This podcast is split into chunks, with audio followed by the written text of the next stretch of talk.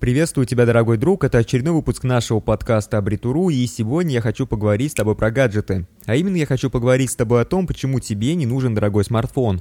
Сегодня время такое, что смартфон обязан иметь каждый.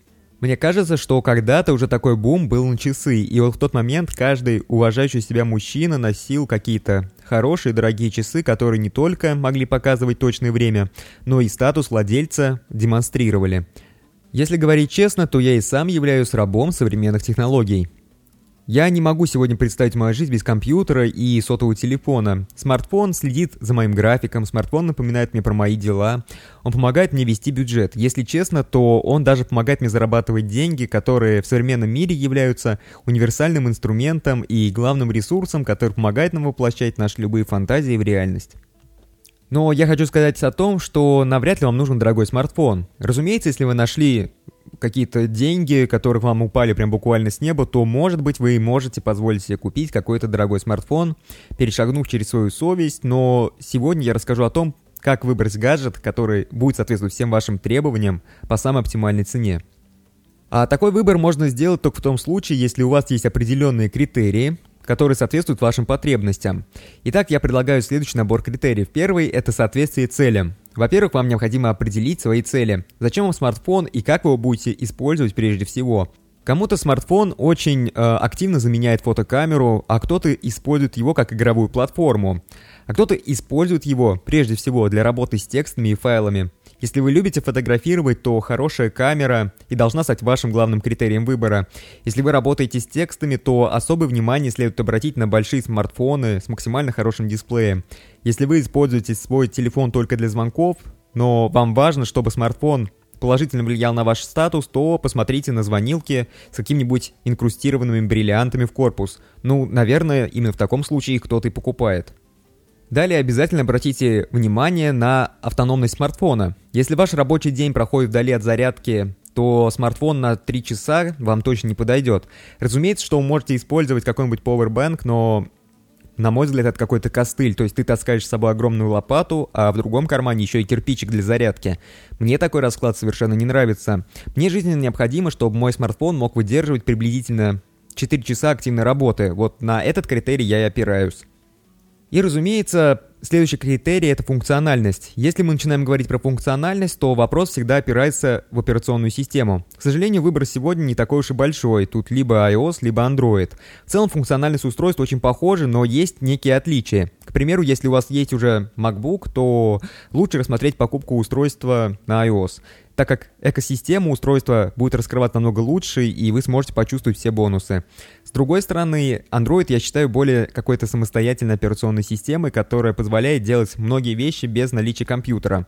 По сути, если где-то внутри вас спит гик, то устройство на Android понравится вам определенно намного больше. Но если вам нужно просто готовое устройство для работы, и вы не любите настраивать все под себя, то все просто. Берете iPhone, берете его в руку и начинаете работать. И, разумеется, последний критерий, который так или иначе затрагивает любые покупки и затрагивает совершенно всех граждан, это стоимость устройства. Мы постоянно говорим о том, что не нужно тратить больше, чем вы можете себе это позволить. Мы уже говорили про это в нашей статье «Почему не стоит покупать дорогой автомобиль». В целом все это справедливо и при покупке смартфона. Никогда не берите смартфон в кредит. Во-первых, смартфон это очень трудно назвать инструментом, который может приносить прибыль. Возможно, что для какого-нибудь блогера это довольно справедливо, но для большинства людей смартфон это какая-то простая игрушка.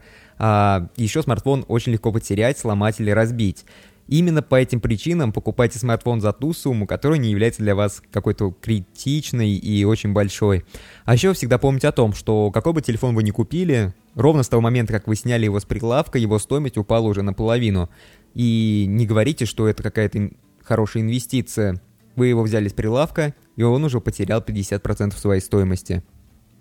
Что касается моих покупок, я очень много работаю с текстами, поэтому когда я обновлял свое устройство, я смотрел на что-то с довольно большим экраном. И вот на тот момент я выбрал себе OnePlus 5T.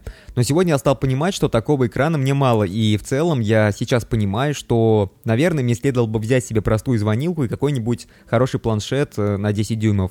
Для моих целей это было бы более оптимально. В целом, я очень часто использую навигацию, а со смартфона это делать намного удобнее, поэтому по сей день я своим выбором доволен. Возможно, что я когда-нибудь прикуплю себе планшет, чтобы я мог работать в дороге, так как с ноутбука это все же делать неудобно.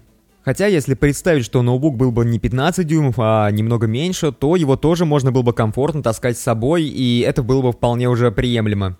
Еще очень часто замечаю, что при покупке устройств люди часто покупаются на уговоры консультантов и их советы, но это самая первая ошибка, которую вообще можно допустить. Вторая ошибка, когда люди хотят взять что-то такое, где мощность и функциональность устройства была бы избыточная на данный момент, так как они бы, считают, что это будет про запас, и вот в будущем они эту мощность могут использовать. А по факту устройства сегодня дешевеют с такой скоростью, что вы не успеваете зарабатывать на новые игрушки, как ваши старые уже потеряла почти всю стоимость. Поэтому лучше всего покупать гаджеты, которые соответствуют вашим потребностям на конкретный момент времени, а не самые навороченные флагманы, если у вас в таких устройствах нужды нет как таковой. А как вы относитесь к покупке различных гаджетов? Предпочитаете вы покупать что-то самое недорогое, либо посматриваете на самые заряженные новинки, либо используйте мои советы и подбирайте то, что подходит именно под ваши критерии, именно под вашу ситуацию. На этом все. Вот такой вот небольшой подкаст получился. Этот вопрос я советую вам обсудить в комментариях. Я с удовольствием приму участие в обсуждении. Если вы еще не подписаны на нашу группу, то обязательно подписывайтесь. А всем, кто сделает репосты и лайки, им отдельное спасибо. Именно за счет вас мы и продвигаемся, и количество подписчиков у нас растет.